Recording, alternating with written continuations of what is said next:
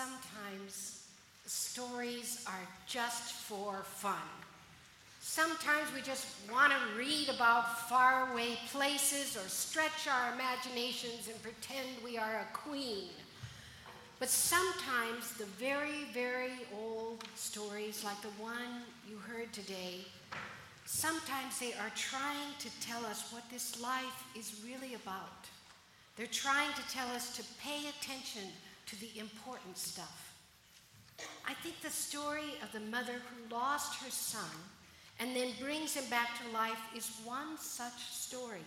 It's a story about what it's like to lose heart, to feel lost, to feel lonely, and wonder how to make a whole and happy life out of what you've got. How do we rise up from the places of our forgetting and remember living? This is what the story of resurrection from the Kalevala, a book of very old stories from Finland, tells us. It tells about this life journey, this journey that will happen over and over again in your life.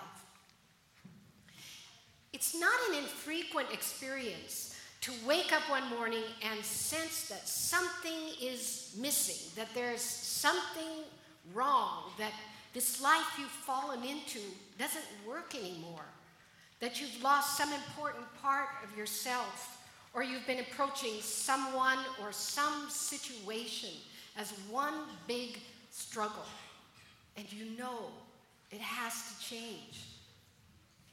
This is the beginning, says the story.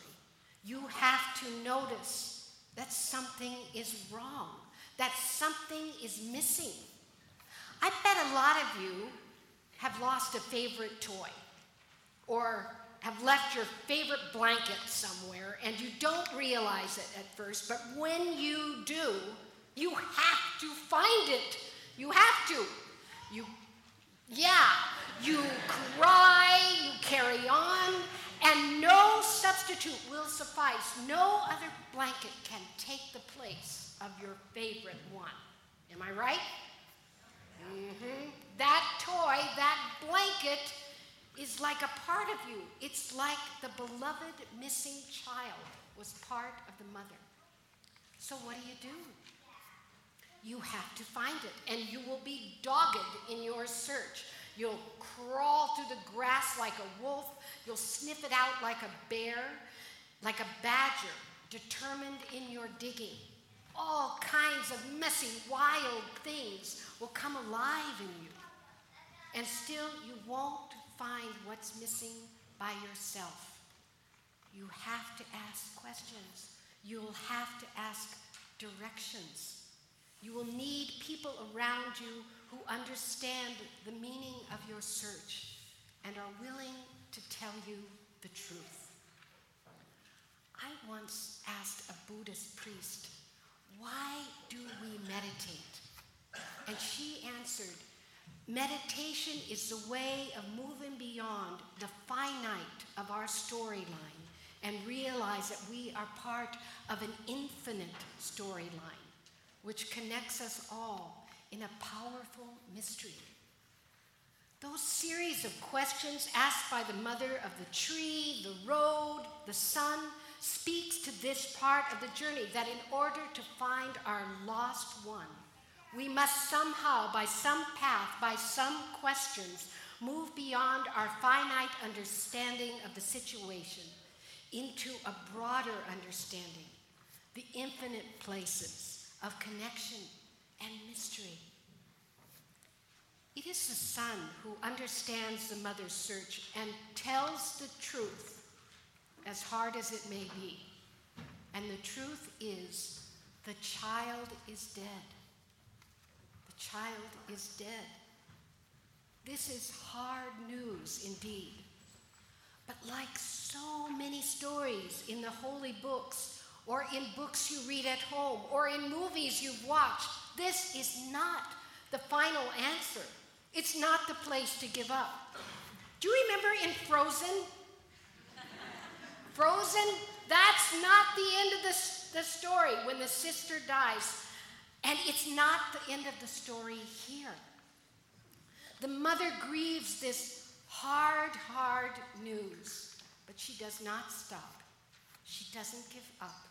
Instead, she finds the proper tool for her search a rake.